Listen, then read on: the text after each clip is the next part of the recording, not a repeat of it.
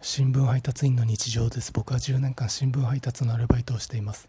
配達区域のマンションの入り口にいつも70歳ぐらいのおじいさんがいます。その方はそのマンションの住人なんですけど管理人さんとかではなくて通り過ぎる人とコミュニケーションを取るのが好きで多分ずっとそこにいるんだと思います。その方はテレビチャンピオンの大食い企画のリポーターをやっていた中村裕二さんに顔が似ています。今日夕刊配達の時間ユージさんとそのマンションじゃない別の場所で遭遇しました。東京は夕刊配達の時間雨だったんですけどユージさんは傘もささずマスクもなしで自転車に乗っていました。いつもと違う場所で遭遇したからか僕を見た瞬間含み笑いしていました。